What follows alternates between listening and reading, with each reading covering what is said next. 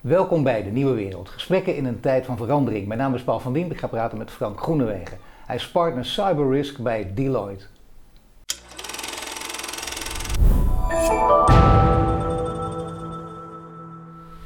Frank, welkom. Goedemorgen wel. Geweldig hè? Je was een jongen, eh, een tiener hè, die aan het hacken was. En dan denk je, wat moet er van die jongen worden? Welke kant gaat het op? En uiteindelijk is hij dan partner bij Deloitte. Bij het geweldige rebelse mooie Fox IT ook gewerkt, die overstap gemaakt. Dus ja, het kan af en toe heel goed gaan in het leven ook. Hè? Ben je nu ook een, eh, een, een mannetje geworden? Die denkt, eh, wacht even, ik ben nu partner bij Deloitte. Ik ga me meteen nog wat anders gedragen. Nou, dat denk ik niet. Ik denk, In je hoofd ben je nog steeds die, die tiener. Ik blijf gewoon wie ik ben. Hè. Ik heb mijn eigen persoonlijkheid. Uh, neem niet weg dat je gewoon in de afgelopen jaren gewoon groeit, jezelf ontwikkelt. Ja.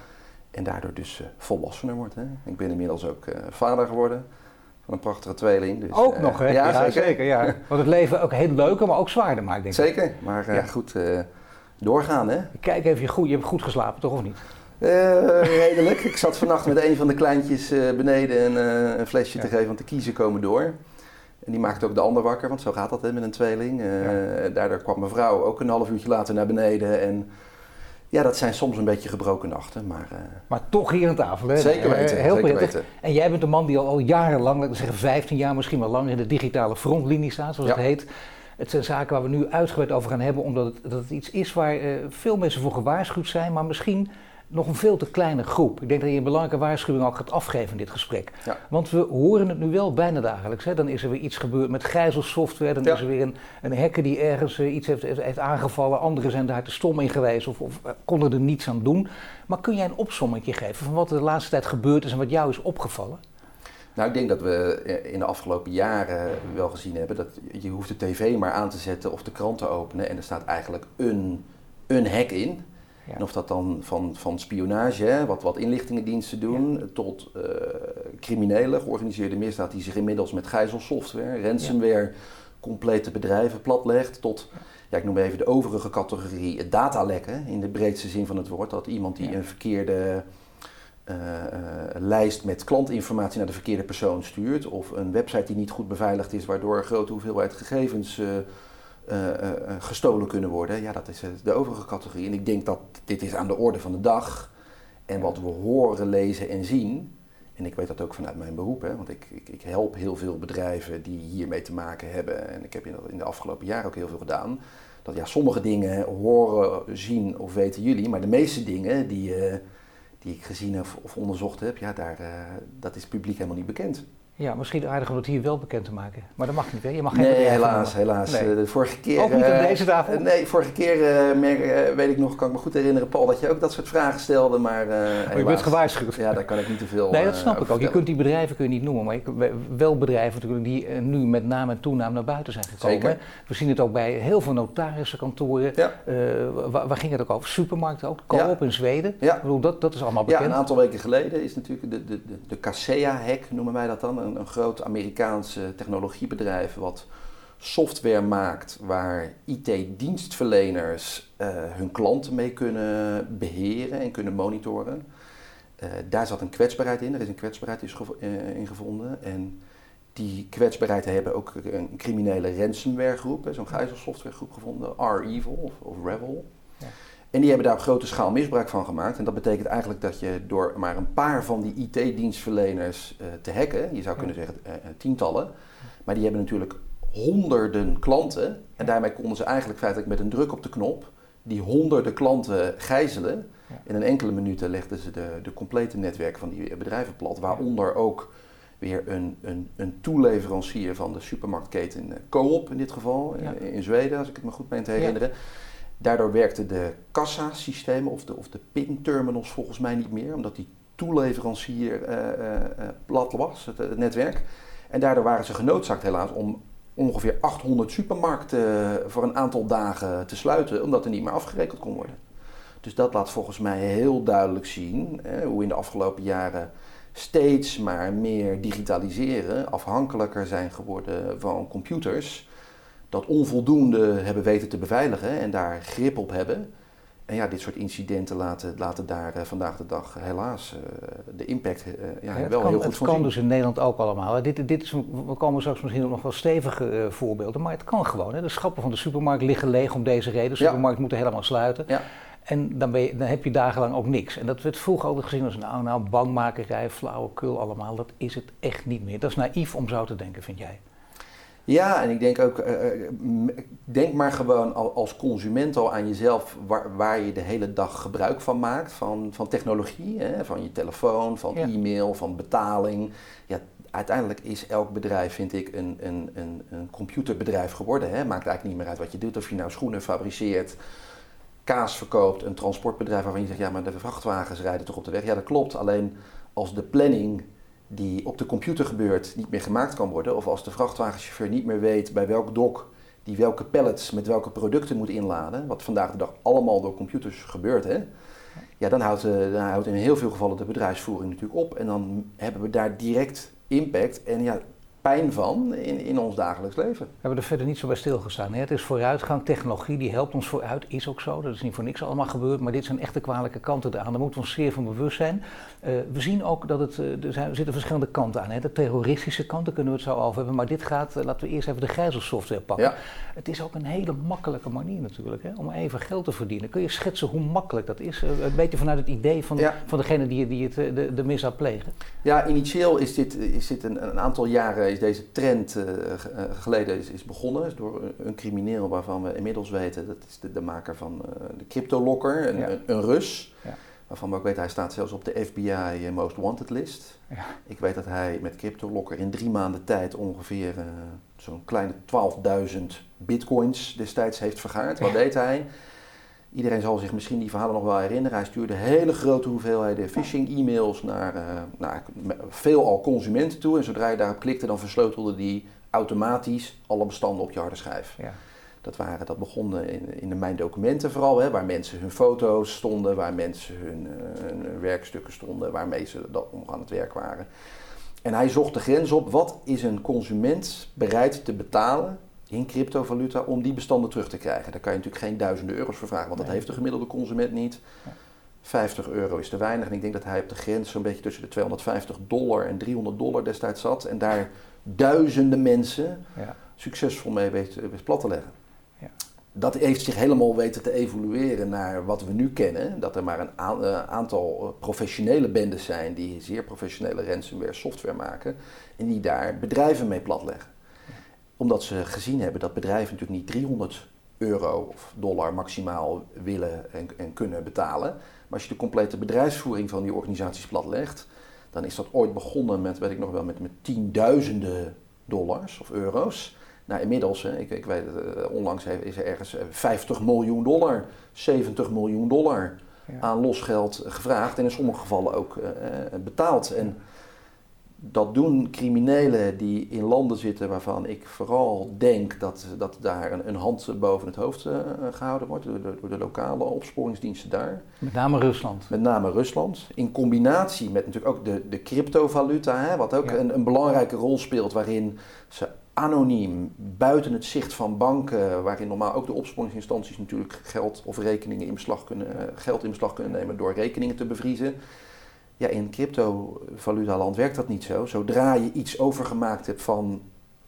wallet A, zoals dat heet, een rekeningnummer, maar dan digitaal naar wallet B, ja, dan is het weg. En weg is weg. En daar heb je dus ook geen geldezels meer voor nodig. Normaal moest natuurlijk een enorm money laundering netwerk, een geldezelnetwerk worden opgebouwd die je op straat weer moest recruteren, op scholen. Ja kunnen mensen hun bankpasje afstaan om hè, weer een, een, een, onderdeel daarvan weer, weer geld te verdienen. Ja, dat, is, dat, hele, dat hele probleem is weg, waarin je direct de bedrijven zelf geld over laat maken, direct naar, naar, naar ik noem het maar even, de kingping en, en, en de criminele organisatie die, daar, die daarachter zit. Maar die wereld van die cryptovaluta uh, is heel veel geld te halen. Dat gaat dus op deze relatief makkelijke manier ook begrijpelijk bijna, vanuit, nu, nog hè, vanuit de misdaad gedacht. Dat je denkt, ja, dit is een veel makkelijker manier. Je bent ook bijna niet op te sporen.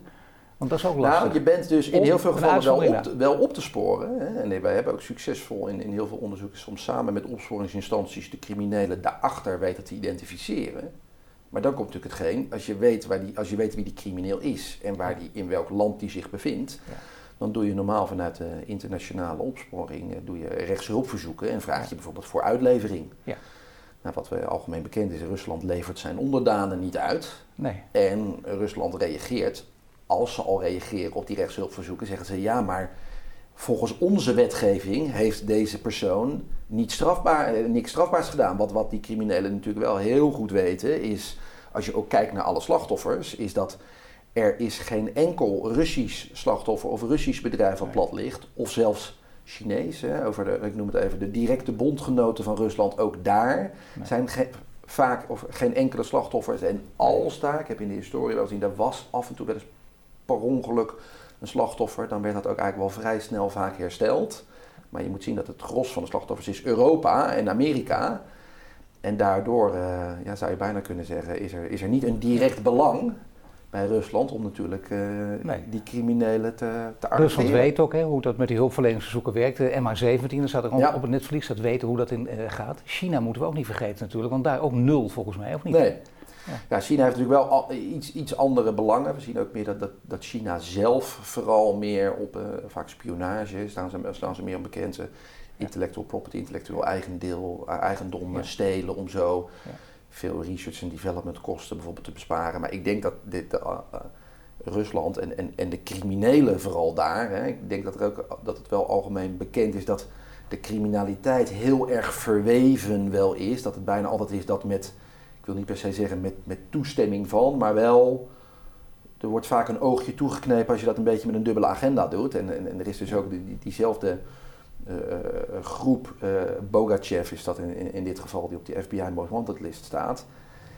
Die deed, heel die deed bedrijven of individuen platleggen. Maar eigenlijk wat we hem op een gegeven moment zagen doen, is we hebben hem een switch zien maken. Is voordat hij toesloeg met ransomware, was hij ook op zoek in de netwerken waar hij toegang had van die bedrijven naar hele specifieke documenten. En eigenlijk wij, zagen we dat hij heel erg op zoek was naar, naar keywords, hè, sleutelwoorden, waarvan je zegt daar is een crimineel niet direct in geïnteresseerd, want dat, je, die, die heeft een heel erg financieel motief. Dus die wil gewoon toegang krijgen, bedrijf platleggen, afpersen en geld ontvangen. Dat gaat dus namens dit verhaal in China gaat namens de autoriteiten?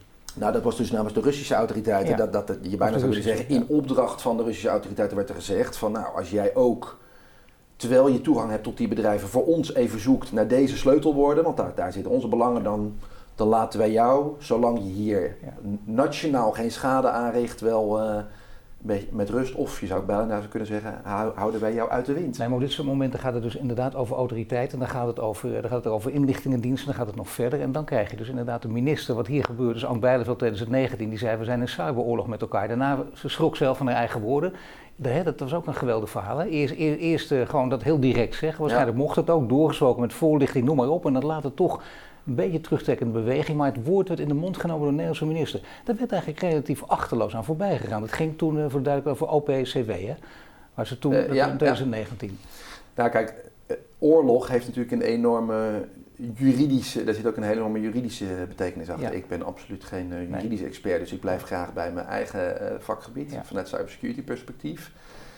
Maar kijk, ik denk dat in de gewone volksmond het woord oorlog natuurlijk wel, weet je, de, de, de, de mate waarin die, dit soort digitale aanvallen plaatsvinden, ook vanuit landen, dat je wel zou kunnen stellen dat, dat, dat in de volksmond, dat je, dat je zou kunnen spreken van een oorlog. En even los van de juridische context die, die, die daaronder zit. Ehm, president Biden heeft onlangs ook gezegd dat als Amerika nog in een ja. uh, wapenoorlog uh, terechtkomt, dat dat waarschijnlijk wel eens zou kunnen komen, wellicht, door een cyberaanval die ja. daaraan vooraf ging. Hij waarschuwde de Russen voor de laatste keer. Kijk, en dan denk je, dat, en toen kwamen er ook meteen verhalen, dat heeft misschien wel effect gehad.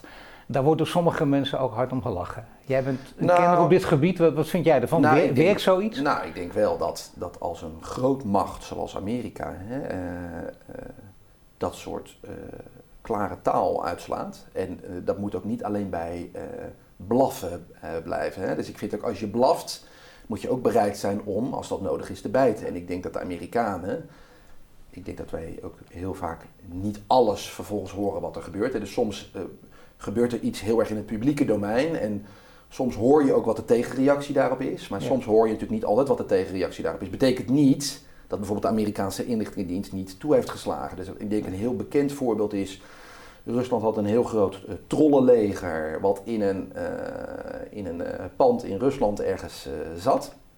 Dat was heel de dag bezig om op sociale media de publieke opinie te beïnvloeden door nepnieuws te verspreiden. Om hè, bijvoorbeeld in Europa onze, ja, te destabiliseren. Hè. Rusland heeft baat bij een gedestabiliseerd Europa en niet een centraal front waarin Europa eensgezind een groot front vormt.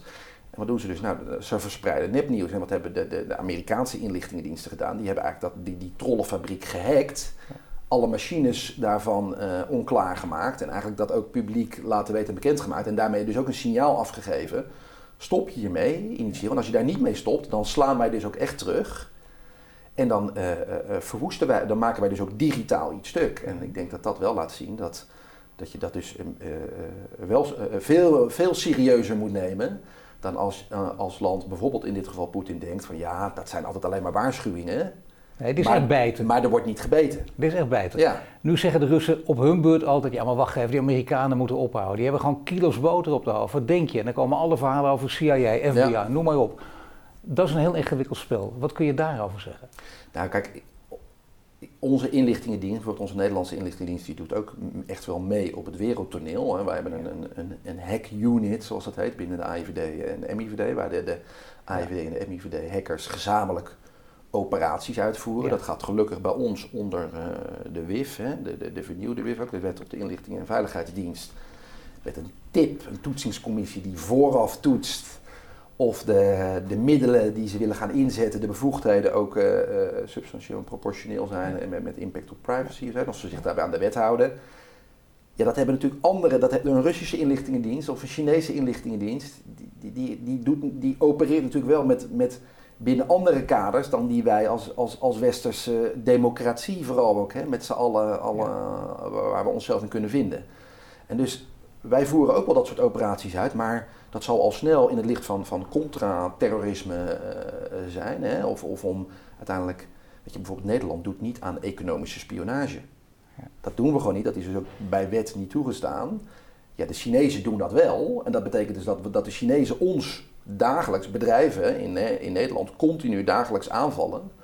Om daar dat intellectueel eigendom proberen te stelen. Waarin ze soms miljoenen, honderden miljoenen, je zou soms wel eens kunnen zeggen miljarden kunnen besparen door één bestandje, een blauwdruk of een bouwtekening, te stelen van een computer. Ja, dat zijn natuurlijk wel, daardoor zou je kunnen zeggen, is het ook niet in evenwicht. Maar daarom is het ook wel zo belangrijk dat, dat wij onze verdediging naar een hoger niveau brengen. En dat we wellicht onze inlichtingendienst bijvoorbeeld ook een belangrijkere rol moet gaan spelen om vanuit die economische spionage die andere landen doet, organisaties in Nederland van groot tot klein, uh, te helpen om daar weerbaar tegen te zijn. Maar nu kan, tegen het, al, nu kan het nog niet. Kan het pas als, als er wetgeving verandert op dit vlak? Of zou dat nu nou, er is op dit moment, er spelen wat dingen vanuit de, de taakstelling, zo heet dat, uh, van de dienst, hè, nationale veiligheid. Vanuit de nationale veiligheid hebben ze een hele duidelijke taakstelling over wat ze wel en niet mo mogen, mogen doen. Zo nu en dan kan je economische, economische veiligheid is daar natuurlijk ook wel onderdeel van, maar de taak om bedrijven te beveiligen. Weet je, er is natuurlijk ook heel vaak een discussie op dit moment, of een discussie. Uiteindelijk is elke organisatie zelf verantwoordelijk ja. voor zijn eigen beveiliging. Ja. Net zoals dat jij en ik ja. verantwoordelijk zijn voor de beveiliging van ons eigen huis. En misschien heb jij camera's en een goed slot of een extra slot en een alarm. Ja, heel veel organisaties zullen dat op voorhand niet doen. En ik denk dat we met z'n allen in de afgelopen jaren met al deze incidenten wel zien dat in de meeste gevallen zullen helaas dit soort incidenten eerst moeten gebeuren. Waarvoor organisatie, waarna organisaties zelf denken van, oh jee, ja shit, oké, dit, dit gebeurt dus. Dit kan mij ook overkomen, niet alleen mijn buurman. En ik moet dus zorgen dat mijn basis beter op orde is. Ik moet digitale camera's gaan aanbrengen. Dat, dat noemen ja. wij in onze vaktermen detectie. Ja. Weet je, dus ja, je moet, je moet veel meer op voorhand je daar al, al tegen proberen te beschermen. Maar laten we even op doorgaan, hè? want we hebben het nu weer over het niveau van de bedrijven. Dit gaat echt over de bedrijven die misschien ook een zekere naïviteit hebben. Dus. Of, of er geen zin in hebben, of, of het eigenlijk zonde van het geld vinden. Nog steeds, hè, ondanks wat er gebeurt. Een mooi voorbeeld is misschien wel, dat is ook allemaal naar buiten gekomen, Universiteit van Maastricht. Ja. Dat had met gijzelsoftware te maken. Nou ja, wat, wat, doe je? Wil je dat het, wil je dat het, ja, wil je gewoon weer bij je spullen, wil je gewoon weer in je computer kunnen kijken? Nou, dan, dan toch maar weer die, die, dat, dat, geld betalen. Je wordt gechanteerd, maar je doet het toch maar. Toen zeiden mensen, nou, ze zijn gek. Ik denk het niet, want het is een afweging. En je kunt je voorstellen, je wil er snel bij. Dus er zijn ook allerlei belangen bij gebaat. Ja. Dus hebben we dat uiteindelijk gedaan. Ik denk dan, dat is een tijdje terug, daar zul je ook van leren. Dus het zal daar wel fantastisch op orde zijn. Is dat ook het geval? Is dat dan, eh, moet het hard toeslaan en leer je daar dan ook van? je ziet dat heel vaak organisaties die zoiets overkomt, daarna is er natuurlijk echt wel bewustzijn. Want iedereen die heeft geleerd van wat op dat moment gebeurt. Alleen wat je ziet gebeuren is dat vrijwel, nou, ik wil niet altijd zeggen heel snel daarna, maar een jaar later of soms twee jaar later, dat natuurlijk dit soort events, dit soort incidenten ook uh, vergeten worden. En ik wil niet zeggen helemaal vergeten. Dat zodra een, een organisatie weer gewoon draait zoals gewend is, dat er discussies weer gevoerd worden over budgetten. Ja. En ik weet onder andere dat dan ook de, de discussies scherp gevoerd weer kunnen worden. Van ja, de beveiliging, dat kost natuurlijk heel veel geld. En wat zijn mensen vaak gewend om, die, willen, die willen zien en begrijpen waar geld aan opgaat. Dus wat je vaak bij een CIO ziet van, van organisaties is Chief Information Officer. Chief Information Officer, die verantwoordelijk in grote ondernemingen vaak is. Zie dat maar als de IT-directeur, die verantwoordelijk is voor de continuïteit vanuit de IT. En dat is wat ik natuurlijk eerder al naar verwees. Bedrijven, elk bedrijf is eigenlijk inmiddels een, een computerbedrijf geworden, dus die moet ervoor zorgen dat het bedrijf blijft draaien. Maar ook voor vernieuwing, hè? of de medewerkers die een nieuwe laptop krijgen, als ze een nieuwe uh, business hebben verzonnen, dat dat op een platform kan draaien, dat dat live komt. Ja, die wil eerder naar de business toe faciliterend zijn, uh, nieuwe laptops aanschaffen. Dus even om, om, een voorbeeld te maken, ja. dat is misschien niet helemaal meer het juiste voorbeeld, maar uh, een nieuwe firewall van 100.000 euro of voor die 100.000 euro nieuwe laptops uitrollen. Waar maak je jezelf populairder mee? Of waar bij je collega's binnen de directie, de directeuren willen ook uh, nieuwe laptops. Ja, ja, dan wordt er natuurlijk al snel weer soms de discussie gevoerd. Ja. moet het dan die nieuwe laptops zijn? Of moet het de firewall zijn? En het moet natuurlijk niet of, maar je moet veel meer vanuit die risicogedachte, uh, zal, zal een, een, een directie of een bestuur moeten, moeten gaan kijken, oké, als we dit nu succesvol hè, of, of, of, of, of eh, op basis van risico's goed willen beleggen, wat, is daar dan voor, wat zijn daar voor budgetten voor nodig? Oké, Frank, even, maar kijk, dit is wel heel begrijpelijk. Hè? Hoe het menselijk brein werkt en zo, dat hebben wij zelf ook. Jij, jij niet, want je zit er helemaal in, maar ik nog steeds een beetje, ja, zonde van het geld, al die vervelende praktische dingen. Ik kan me wat leukers voorstellen. Dus ja, niet alleen dat, dat zo'n CIO zich populair wil maken, maar ook wel begrijpelijk. Dat je denkt, inderdaad, we zien dat.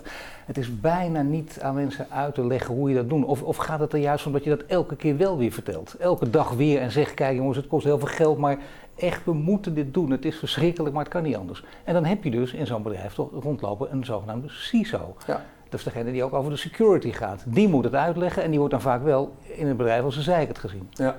Nou, ik denk dat het vooral belang is dat we het met z'n allen begrijpbaar maken. En waar we de afgelopen jaren, vind ik, uh, te weinig aan, aan, of te niet succesvol in zijn geweest, is om het voor bestuurders, en trouwens niet alleen bestuurders, maar ook voor de politiek, hè, kijken we eens naar, naar gewoon de technische kennis die er aanwezig is in, eh, in, de, in de Tweede Kamer. En die er ook langs voor een deel eh, vertrokken is in de Tweede Kamer. Kees Verhoeven, de enige die daar uh, het, althans zich in verdiept had, die, die, die totaal op het digitale terrein ging, die gaat weg na zoveel jaar, na tien jaar.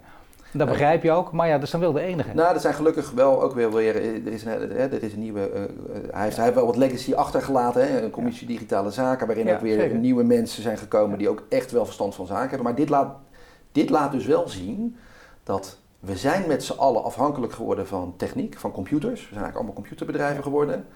We moeten er dus ook voor zorgen dat de bestuurders soms ook wat oudere mensen, wat, wat, wat, wat mensen eh, op leeftijd. De CEO's en de boards. Ja, die op belangrijke posities zitten. Ja, eh, wij, wij, moeten zorgen dat de, de, de materie begrijpbaar overgebracht kan worden en dat die daarop kunnen sturen. Ja, maar dit vind ik interessant, want dat merk je heel vaak. Ik kan me dat ook voorstellen. Mensen die hebben eigenlijk geen verstand van, die weten het niet. Die denken, ja, kom op. Hè.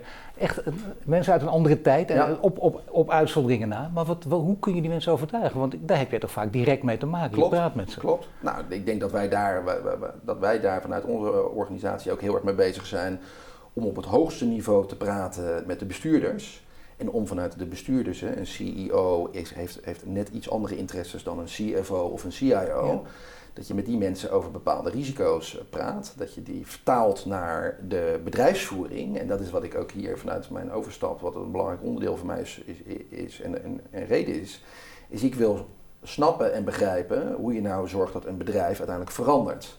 En waar Deloitte heel veel ervaring mee heeft is in de afgelopen jaren, is op allerlei andere onderwerpen, maar ook op het cybersecurity onderwerp, is om natuurlijk grotere transformatieprogramma's bij bedrijven te draaien. Waarin je niet alleen met een board praat met de bestuurders, maar dat ook weet te vertalen vanuit een strategie naar de operatie toe. En ook met de mensen vanuit, van, vanuit de IT, maar ook de mensen die in de fabriek werken bijvoorbeeld. Of ja, dat, dat van A tot Z te vertalen, naar, zodat dat in de bedrijfsvorming is verankerd. En ik maar kun je zeggen waar je tegenaan loopt? Want ik bedoel, daar ja, ik denk dat dat, om, om terug te komen op jouw voorbeeld van bijvoorbeeld dus de Universiteit van Maastricht, is wat je natuurlijk eigenlijk ziet is, na zo'n incident wordt er heel erg uh, gereageerd op zo'n incident. Dus ik vind ook, wat je vaak ziet is, uh, ik noem het altijd maar even, uh, je komt met grote rollen duct tape en pleisters en tie wraps en dat soort dingen aan om zo snel mogelijk daarop te reageren. Ja.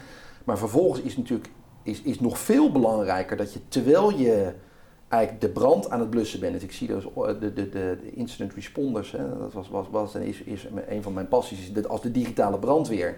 Zijn we de brand aan het blussen en zodra het zijn brandmeester is gegeven, moet er een groot programma starten in een organisatie om niet alleen te zorgen dat je leert van je fouten, maar dat je ook leert van je fouten en dat weet te verankeren in je bedrijfsvoering.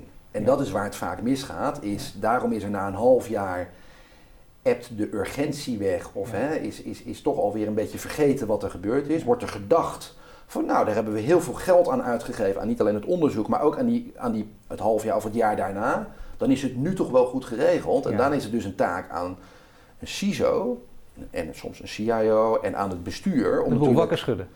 Nou, om ook daarop te sturen en ook te denken van, ik, ik vind als, als, als de vlaggetjes groen zijn, hè, of de stoplichtjes allemaal naar boven groen zijn, dat kan helemaal niet. En dat, dat kan eigenlijk nooit. Dus als, als de, de, de, de, stoplichtjes groen zijn, dan klopt er al iets niet. En toets dat ook in de praktijk. Dus wat ik ook veel vaker zeg is oefen nou, hè, een brandoefening, om dan maar in hetzelfde vergelijking te blijven. Doe ook digitale brandoefeningen. Laat die ook niet, doe die ook niet zelf, maar laat een, een, een expert die doen omdat je dan een onafhankelijk beeld krijgt bij hoe de vlag er echt voor hangt. En wat je natuurlijk vaak ziet, is dat bedrijven denken dat ze na zo'n incident inmiddels wel veilig zijn, of in het geval van de Universiteit Maastricht, die wisten dat ze een risico liepen en waren daarmee bezig. Ja, die waren helaas niet op tijd om daar op voorhand uh, de juiste ja, maatregelen... Je hebt het dus meegemaakt en dan een half jaar ebt het weg. Ook dat is in bijna het persoonlijke leven van mensen die... Ik vind het altijd een geweldig voorbeeld van iemand die zegt... Uh, het leven gaat er niet zo geweldig en zo moeizaam. Uh, ik moet energie krijgen, moet beter. En dan overlijdt er iemand in zijn eigen omgeving. En dan staat bij de begrafenis en hij denkt, zijn oom bijvoorbeeld. En hij denkt, wacht even die oom is dood, ik, ik, ik, moet mijn leven veranderen, dit is anders. Hij hoort al die mooie woorden, zegt, ik ga vanaf nu ga ik wilde energie, ik ga nu wel. En wat gebeurt er? Nou, dan gaat een weekje goed en de tweede week dan is het weekend en dan lig je toch in de hele, hele, hele, weekend, uh, weet ik het, uh, voetbal te kijken. Wat ook leuk is natuurlijk, maar hij, alleen op de bank te hangen, hij had zich wat anders voorgenomen, omdat dat appt ook snel weg. Ja. En dan hoor je van inderdaad de breinkenners die zeggen, luister even, de cognitief neurologen, zo zitten we nu eenmaal in elkaar. Moet er op dat gebied dan ook niet wat gebeuren? Ja, maar ik denk dat een, een, bestuur van grote organisaties, maar ook van kleine organisaties, zijn gewoon gewend om uh, uh, een organisatie te besturen. Dus wij moeten zorgen dat cybersecurity bestuurbaar wordt. Met de, de, juiste informatiestromen, maar ook met de. Weet je, dus wij bijvoorbeeld na een incident starten wij dan een, een veranderprogramma. Een programma waarin niet alleen, uh, IT, dus niet alleen een IT-feestje, maar waar ook de business zit. Ja. Waar een sponsor zit, wat een, uh, iemand vanuit het bestuur is of vanuit de directie. En zo ga je zeggen, oké, wat is je uh, ambitie? Waar staan we nu? Wat moet er gebeuren? Weet je, nou, de, de standaard dingen die op ja. andere onderwerpen ook zo werken. En dan wordt het ineens wel zie je, als je het op zo'n manier inricht. Hè, en iedereen erbij betrekt dan? Ja, nee, ja en, en, organisaties zijn ook gewoon gewend om vanuit supply chain optimalisaties of uh, een organisatie te besturen. En cybersecurity is daar één onderdeel van. En als je dat op een bestuurbare manier, top-down, maar ook bottom-up, gaat besturen en daar inzichtelijk maken, ja, dan zie je dat bestuurders veel makkelijker keuzes kunnen maken als ze ook maar weten als ik hier keuze A op maak, dan loop ik hier wel risico. Weet je, dat ze heel bewust keuzes maken. En eigenlijk zie je dat ze in de afgelopen jaren geen idee hebben, en dat is een beetje gechargeerd, maar waar ze een keuze voor maakten. Van, oh, dan doen we niet deze investering, maar dan doen we wel dit en dan gaat dat maar later fout. Even, ik, dit, dit, gaat ook niet om de namen, dat, dat doet er ook niet toe. Het gaat om het idee, maar je praat met zo iemand, die zit met de CEO te praten. Ja. En je denkt als een man van 55 en uh, ik, hij begrijpt het wel ongeveer, hij snapt in dat gesprekje wel ongeveer, maar dan herken je toch op een gegeven moment patronen als je er weer zo mee tegenkomt in een volgend gesprek. En wat kom je in dat soort gesprekken dan tegen? wat, wat, zijn vooral de, wanneer dwalen hun ogen af? Wanneer zijn ze niet meer nou, geïnteresseerd? Nou, nou ik denk dat, de, dus dat het, dat het urgent is, dat snappen ze. Dat daar budget voor nodig is, dat snappen ze ook. Maar dat is vaak al last, dan is al een lastig onderwerp. Maar dat het aandacht nodig heeft. Ik denk dat de uitdaging vooral bij organisaties zit. Hoe pak ik dit onderwerp nu beet? Hoe krijg ik inzicht? Hoe vertaal ik dat naar mijn business toe en naar mijn bestuurders toe? En hoe maak ik dat controleerbaar en bestuurbaar. Nou, en mag ik even, dat is dan, ik zou bijna zeggen, dit is dan precies waar CEO's toch overal altijd tegenaan lopen. Dan wordt het toch ook ruggengraat en, en, en, klopt, en, klopt. en kracht voor, dat, daar ben je toch Klopt. ook CEO Alleen voor. En dan ga je ik- toch niet die strategische overweging maken die uiteindelijk neerkomt op, Klopt. hoe kan ik hier mijn eigen hachje Alleen in ik denk houden? dat wat hier de kern is, is die, dus die technische kennis. Want vaak op de werkvloer, op de IT-afdeling, eh, in SolarWinds, een incident eh, Ja. wat, wat plaats heeft Ja. gevonden, trouwens bij, bij, bij heel veel incidenten is dat het geval, is dat later hoor je dat de mensen op de werkvloer vanuit de IT vaak al zeiden, ja ik heb al heel vaak gewaarschuwd. Hè? Bij SolarWinds was Hier er moet je zelfs... misschien toch iets over vertellen, omdat MKB er ook heel veel mee te maken heeft gehad. En wat, Ja. wat is daar gewoon, wat Nou, gebeurt nou, So- SolarWinds is een eh, Amerikaans bedrijf eh, waarmee eh, de Russische inlichtingendienst heeft ingebroken bij SolarWinds. En die heeft via SolarWinds toegang gekregen tot de bedrijven waar SolarWinds toegang had. En SolarWinds had toegang tot de allergrootste bedrijven ter wereld ook met software. Amerikaanse ministeries, Department of Homeland Security, echt wel serieuze spelers. Ja. Dat was dus geen criminele operatie, maar een inlichtingenoperatie. Dat verandert ook wel een beetje, vind ik, de spelregels, omdat landen spioneren allemaal bij elkaar. Maar later wordt er dan duidelijk, wat is daar nu gebeurd, hoe heeft dit kunnen gebeuren? En dan komt er toch altijd informatie naar boven dat er al heel veel signalen waren dat de boel niet op orde was. Ja. En ik denk dat dat laat zien dat dus de technische complexiteit van zo'n IT-landschap en waar moet nu echt wat gebeuren en waar wordt aandacht vereist, waar moet je als eerste op investeren, wat moet je op korte termijn doen, wat moet je op middellange termijn doen. Hoe maak je dat nou bestuurbaar en inzichtelijk? Ja. En ook op een goede manier. Ja. Ik denk dat dat de uitdaging is waar heel veel CISO's, CIO's en ondernemingen mee te maken hebben. Die hebben dus ze hebben onvoldoende zicht en grip op of het nu goed voor elkaar zit. Goed voor elkaar is. Waar zitten de gaten? Waar lopen ze risico's? En helaas zijn dit soort incidenten die er nu dagelijks plaatsvinden aan de orde van de dag. Ja, die zorgen natuurlijk, ja, dat is dan het enige positieve wat ik er nog wel van kan maken. Ja, die, die zorgen dat dit agenda hoger op de lijst komt. Ook bij bestuurders, want in de afgelopen jaren is natuurlijk cybersecurity heel vaak naar beneden geslagen. Dat is een IT-feestje, maar inmiddels zie je wel dat organisaties, dat zelfs CISO's, een veel belangrijkere rol in de, in een board, in een directie krijgen. Ja. Maar dat betekent ook dat je CISO's ook mandaat moet geven en budget. En natuurlijk vaak zie je dat CISO, te vaak zie je nog dat CISO's onder die CIO hangen. Dat een CIO uiteindelijk de baas is en die is ook eh, en de budgetten heeft. En dat de CISO's meer het beleid maken van een onderneming. Van, eh, je moet Nee, je kan dat, eh, in, in bedrijfstermen, die CISO kan beter dan rechtstreeks gaan rapporteren aan, aan de CFO, degene die over de centjes gaat. Bijvoorbeeld, en die ook eindverantwoordelijk is voor de risico's. Of, maar dat hangt meer een beetje van het type onderneming af. Je zou ook kunnen zeggen, direct aan de CEO. Ja. Want inmiddels is niet alleen de continuïteit, maar ook met datalekken, hè, gigantische boetes. Eh, British Airways, een mooi voorbeeld, die had onvoldoende zijn klantendatabase beveiligd een aantal jaar geleden. Die heeft 110 miljoen pond boete gehad onder de GDPR. Ja. Bedenk vooral eens wat je voor die 110 miljoen, ik geloof niet zo in die boetes, maar ja, bedenk eens vooral wat je voor die 110 miljoen pond op voorhand Ja. had kunnen doen met de beveiliging. Nee, goed, maar eh, dat betekent dus dat het begrip moet zijn. En dat ook, eh, dat is lastig genoeg, hè, dat degene die, die technisch geschoold is, moet aan iemand die dat niet is uitleggen, in dit geval de CEO, die erover gaat, eindverantwoordelijk is, hoe het precies zit, hoe het in de gaten. Eh, bij jou is het duidelijk, maar je bent denk ik toch een uitzondering, hè? Eh, een, een witte raaf bijna, die wel begrijpt hoe het in elkaar zit en het ook nog in begrijpelijke taken aan overbrengen. Maar is het veel technische mensen gegeven? Kunnen die dat ook? Zijn die in staat om het ook, hè, want die kunnen het probleem bij de CEO leggen die dat niet begrijpt, maar ja, eh, iemand moet het ook kunnen uitleggen. Nou, ik denk dat daar te weinig mensen van zijn. Dat, en, en überhaupt als wij kijken, de opgave waar wij als cybersecurity specialisten voor staan met een enorm kennistekort. Hè, en Ja. de snelheid waarmee wij als consumenten, als burgers, maar als samenleving digitaliseren, bedrijven digitaliseren, dus waarmee we dat kunnen beveiligen. Ja, dat laat wel zien, denk ik, eh, voor de opgave waar we voor staan en hoe belangrijker eh, eh, dit aan, aan, aan het worden is. Maar dat het inmiddels gelukkig, hè, dat weet ik wel, bij onze klant is dit inmiddels gewoon een onderwerp wat nou, bijna wekelijks op de bestuurstafel ligt. En die zijn echt wel de verandering aan het doormaken, uh, waarop ze op voorhand gewoon heel bewust aan het sturen zijn en aan het verbeteren, uh, aan, het, aan, het, verbeteren zijn. Maar dan gaat het nog verder dan dit. Hè? Je wil ook weten wat er, wat er uiteindelijk in, in, een land als Nederland kan gebeuren om het urgent te maken. Dat woord om er toch maar weer van stal te halen, omdat wordt bij, bij elk belangrijk terrein wordt dat neergelegd we moeten er nu eigenlijk iets aan doen. We moeten die dijken ophogen, want anders gaat het water overstromen. Daar heb je toch weer een ramp voor nodig. Ja. Dat geldt op alle gebieden. Hier zijn dus ook rampen uh, in aantocht. En ook hier weer, dan roepen mensen, je wordt bang gemaakt. Ja, dat is voor een deel, is dat, er zit het, heel goed kijken waar de belangen zitten. En wat e- werkelijk zo is. Waar, zit, waar zitten de echte grote serieuze risico's? Waar moeten we echt serieus bang voor zijn als het hierover gaat? Ja, kijk, eh, bang. Kijk, uiteindelijk moeten we gewoon met z'n allen ons realiseren. Als we hier niet de juiste stappen in maken, als we niet professionaliseren, als hier vanuit bijvoorbeeld ook de overheid niet meer, uh, meer centrale regie op komt, ja, dan gaat dat, wat er met de supermarkten is gebeurd. In Nederland hadden we dan het voorbeeld dat er bij, bij een bepaalde supermarkt de kaasschappen uh, voor een paar dagen ja. leeg waren.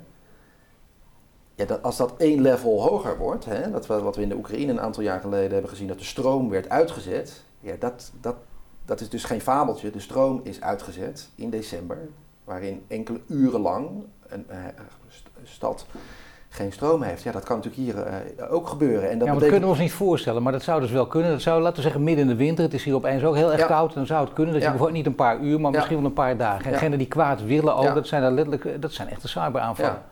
En ik denk dat wat, wat bijvoorbeeld zo'n leeg kaasschap laat zien, is dat een transportbedrijf, wat niet, geen onderdeel op dit moment uitmaakt hè, van, van, van de vitale infrastructuur, wat dus niet uh, aan extra uh, wet en regelgeving onder, onderhevig is, wat dus zelf bepaalt grotendeels hoeveel geld en hoeveel aandacht ze op voorhand besteden aan cybersecurity, dat dat wel maatschappelijke impact heeft. Ja. En als natuurlijk straks een keer een verkeerd slachtoffer, en met een verkeerd slachtoffer bedoel ik een, een, een, een ander slachtoffer in de keten, hè, want we zijn inmiddels allemaal afhankelijk geworden van hele grote ondoorzichtige ketens. Het is niet meer zo dat als een grote supermarkt, dat laat denk ik ook het voorbeeld van Coop uh, uh, zien in Zweden, is dat Coop zelf was niet gehackt of geraakt. Een toeleverancier die verantwoordelijk is voor de kassasystemen, wat een veel kleiner bedrijf is, die had zijn zaakjes nou, wel op orde in het, in het geval, want in wat, wat er met Casea is gebeurd. En daarom maakt het denk ik ook, dat voorbeeld wil ik wel even noemen, het is zo technisch complex. Als een bedrijf alles volgens de regeltjes heel goed voor elkaar had, dan was met, het, was met de Casea-hack, waren ze nog bijna machteloos geweest om de impact hiervan te, te voorkomen. Want wat de Casea-hack normaal faciliteerde, ja. Eh, Casea, de software faciliteerde dat een IT-dienstverlener gewoon de computers van bedrijven kon, eh, kon monitoren of updates kon installeren. Ja, via diezelfde software is er nu een kwaadaardige update geïnstalleerd die direct alle computers op slot gooide. Is dan niet het grote kwaad dat alles, eh, het kan ook niet anders misschien, maar dat alles zo aan elkaar verknoopt is dat, dat hier gewoon het overzicht totaal weg is? Dat klopt. Het ook. Ik, ik, ik zie ook dat en ik weet ook dat van een aantal grote organisaties waar wij mee praten, dat in sommige gevallen ook het overzicht niet meer compleet is. En dat als bepaalde onderdelen plat zouden gaan, met bijvoorbeeld ransomware, dat ze zich echt afvragen in hoeverre ze in staat zijn om daarop te reageren. En ze eigenlijk ook geen idee hebben, gaat dat dan dagen, weken, maanden, of kunnen we daar helemaal niet meer van reageren? En nou, dat, dat, dat, is dus ook niet bangmakerij, maar dat is wel denk ik gewoon de realiteit. En die organisaties zijn op dit moment dus bezig ja om daar met spoed inzicht op te krijgen. Want je, dat is, je kan de, de, krant niet openslaan of er is weer een nieuw slachtoffer. Maar dit laat dus wel zien dat er staan ergens grote datacenters. Hè, uh, er staan uh, honderden, duizenden computers te, te, ronkelen die verantwoordelijk zijn voor de bedrijfsvoering. Of een cruciaal onderdeel zijn in een ander proces waar wij als consument of als burgers van afhankelijk zijn. En eigenlijk heeft niemand het overzicht meer waar precies wat zit. En wat de mate of de volwassenheid van die, van die beveiliging Maar dat is gevaarlijk. Niemand heeft het in de gaten. Ik bedoel, dat is dan ben je echt aan de gouden overgeleverd bijna. Je zou bijna zeggen, dan gaan we weer terug naar de oertijd. Nou, ik denk dat, en dat is, hadden we daar ja, daar is waar ik ook aan oproep, eh, is, uh, ik denk dat de overheid heeft natuurlijk niet voor niks bijvoorbeeld als voorbeeld banken Dat zijn, eh, die maken onderdeel uit van een kritieke infrastructuur. Die hebben ook een toezichthouder. Die toezichthouder, de DNB in dit geval, die is, dat is wel, en die verdienen echt wel een pluim wat mij betreft. Die hebben de afgelopen jaren enorm professioneel hun rol als toezichthouder gepakt. Niet om banken, maar achter hun broek aan te zitten en toezicht te houden in de, eh, om, om, om, met, met als doel boetes uit te delen. Maar die hebben zelfs een heel programma ontwikkeld.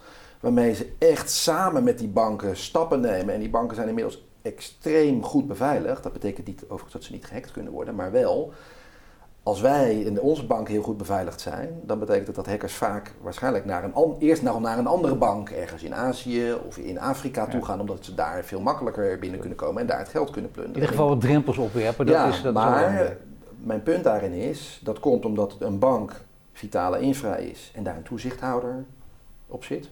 Daar, daar komt dat gedeeltelijk door. Er zijn natuurlijk heel veel andere bedrijfjes, dus in het geval van Coop had je dus een heel klein bedrijfje wat verantwoordelijk is voor de kassasystemen. Die is niet vitaal. Die is onvoldoende in zicht. Die besteedt dus wellicht, of is misschien zelfs ook onvoldoende in staat. Maar om daar op voorhand uh, heel goed naar te kijken. Maar die speelt wel zo'n cruciale rol. Wat betekent als die plat ligt, of dat nou ook door een hek komt of niet, dat je de supermarkten moet sluiten of niet. En dat heeft direct impact. Dus laat nu die vitale infra is los en ga eens veel eh, eh, om bedrijven of sectoren te bestempelen als vitale infra, maar ga als overheid nou eens veel meer kijken van welke ketens zijn we nu eigenlijk vandaag de dag afhankelijk geworden. En daar is bijvoorbeeld de telecomsector ook een, een, goed voorbeeld voor. De telecomsector beheert soms ook geen eens meer zijn eigen infra compleet zelf. Die besteedt dat weer uit aan andere kleine bedrijfjes. Of aan China, hè, in, sommige gevallen. Ja. En dat heeft ook impact, niet alleen op de continuïteit wellicht, maar ook op onze nou, onze privacy of, of, of spionage hè, of andere gevaren. Maar dat, dat komt omdat het onvoldoende inzichtelijk is. En dan moeten er vaak eerst incidenten zijn en gebeuren waarin dit soort dingen aan het licht komen. Waarin ik misschien vanuit mijn vak en vanuit mijn kennis al zeg, ja oké, dat, dat is toch heel obvious, dat is toch heel... Eh, wist je dan niet dat dat zo werkte? Maar daar ook is, natuurlijk een taak voor ons aan, aan, aan experts ook aan... om die ingewikkelde technische materie maar te blijven vertalen naar begrijpbare taal. Nou, en wat jou helpt, natuurlijk, wat jou helpt is wel dat er inderdaad elke dag bijna nu een bericht is. Hè. Bedoel, we zijn er steeds meer van doordrongen. Iedereen weet ook, ik noem maar wat, hoe vervelend het is als, als uh, je tv drie uur niet doet, je, je smartphone twee uur niet doet. En dan ontstaat er een kleine paniek. De, de, bedoel, en, en dit op grote schaal, dat is niet zo prettig. Uh, je kunt ook zeggen, we hebben ook te maken met risicobesef. Sommige mensen zeggen dat ook. Uh, er zijn hoogleraren ja. uh, die zijn erop gepromoveerd en die doen er al jaren onderzoek naar. Die zeggen, nou, ons risicobesef mag wel wat hoger. En dan gaat de verwijzing altijd naar, naar de brandverzekering. Dan vraag je aan iemand in je omgeving, dan zeg je, hoe vaak, hoe, hoe, denk je dat dit jaar jouw huis in de brand gaat staan? Nou, de meeste mensen zullen zeggen nee, waarschijnlijk niet. En, en die hebben ook gelijk. Dus ja, waarom zou je al je geld altijd aan die verzekering, noem maar op. Klopt. Dus dat, dat, dat spel wordt natuurlijk ook denk, gespeeld. Ja, maar ik denk dat we inmiddels wel kunnen stellen dat de kans dat een organisatie gehackt wordt vele malen groter is ja. dan dat je een organisatie in de brand vliegt. Ja. En alle maatregelen die mensen, omdat het gewoon tastbaarder is, denk ik ook, en vanuit de verzekering, want die spelen ook natuurlijk wel een belangrijke rol daarin, want die kunnen de, de, de, de markt ook weer volwassener maken. Dat zijn ze voor een deel aan het doen, maar er zit natuurlijk ook een businessmodel aan. Nou ja, daar gaat het over. Daar moet je heel goed in de gaten houden. Wat, wat, wat, is volwassen maken en wat, wat is dat businessmodel? Uh, ja, klopt. Maar wat je, wat je dus wel hier ziet, is dat mensen plaatsen in, in, in elk bedrijf altijd een, een brandblusser, een rookmelder. Sommige bedrijven die dat ja. professionele doen, die doen dus ook die brandoefeningen. Ja.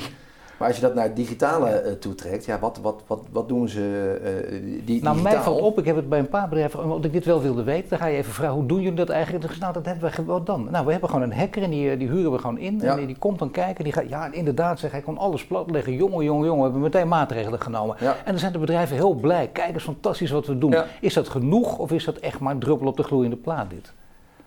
Nou, ik denk dat dat is, dat is, dat is de basis. Maar je moet, we moeten natuurlijk veel met z'n allen kijken naar de basis op orde krijgen. Ja. En je ziet gewoon nog te veel. Ik vond het een mooi voorbeeld. Uh, Twitter die heeft een, uh, een, een, rapport uitgebracht waarin ze heel veel statistieken uh, van zichzelf uitbrengen. En eigenlijk, ik kom een leuke vraag om aan jou te stellen zo Paul, is Twitter heeft volgens mij ongeveer dagelijks 300, 300 miljoen actieve gebruikers. Maar 2,5% uit mijn hoofd, of 2,6% van die gebruikers heeft twee-stapsverificatie aanstaan.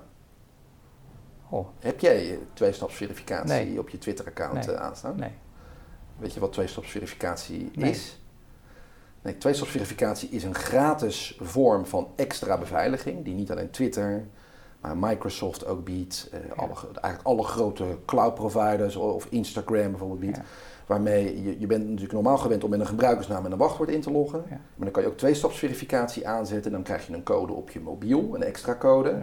Of, dat werkt nog net even iets beter, je moet een appje op je telefoon installeren die elke paar minuten een nieuwe code genereert. Dat is iets wat je gratis aan kan zetten. Daarmee upgrade je je beveiliging gratis naar echt een flinke stap omhoog. Jij hebt hem? Ja, ik heb hem zeker weten, overal. Ja. En daar adviseer ik mijn klanten ook in, in heel veel. Zorg nu dat je de basisbeveiligingsmaatregelen, die in veel gevallen gratis zijn, dus die kosten helemaal niks, dat je die implementeert en afdwingt. Wat, wat, wat betekent dat? Mocht jouw wachtwoord geraden worden, of mocht er ergens op een ander platform een hack zijn waarin jouw wachtwoord, terwijl je misschien hetzelfde wachtwoord gebruikt, hè, want dan komen we weer altijd in de wachtwoorden algebra, ik snap die, die, die, die, die, die moeilijkheid voor mensen. Nou, nee, ik zie, dat is wel het punt. En die dubbele verificatie ook, hè, maar zo gaat het altijd. Het is inderdaad vergelijkbaar met, nou wacht even, je hebt twee sloten op je huis, je moet er drie hebben. Begrijpelijk, in andere tijden was het zo. Dit is in die zin digitaal vergelijkbaar. maar, dat is dan wel, dat wordt wel een ongelooflijk groot onderdeel van je leven, om dat continu bij te houden. Alleen ik vind de vergelijking met uh, één sloot, twee sloten, drie nou sloten niet zo, niet, niet zo goed. Waarom? Zie dit maar als het tweede slot. En veel, je hebt echt niet meer nodig dan het tweede slot. Dus ik wil bijna zeggen, je mag overal een makkelijk wachtwoord ja, maar wacht Even, ik tel hem op bij die. Ja, daar kun je makkelijke wachtwoorden gebruiken. Ja, je mag zelfs van mij overal hetzelfde wachtwoord gebruiken. Ik weet dat ik mezelf nu niet zo populair maak. Nee. Maar als je die tweestapsverificatie maar aan hebt staan, dan als iemand jouw wachtwoord weet, raadt of met phishing uh, on, uh, dat je die helaas ingevuld hebt, heeft die nooit die tweede stap, die tweede verificatie die op je telefoon zit. En daarmee komt hij dus nooit in jouw account, die komt hij niet in je e-mail en dat moest heel erg lachen. Er was, uh, onlangs was er in Amerika was er weer bewezen dat de Russische inlichtingendienst toegang heeft gekregen bij volgens mij de Amerikaanse Senaat. Tot volgens mij wel weer meer dan 100 mensen hun e-mailbox. Maar dan stel ik gelijk de vraag: het is 2021.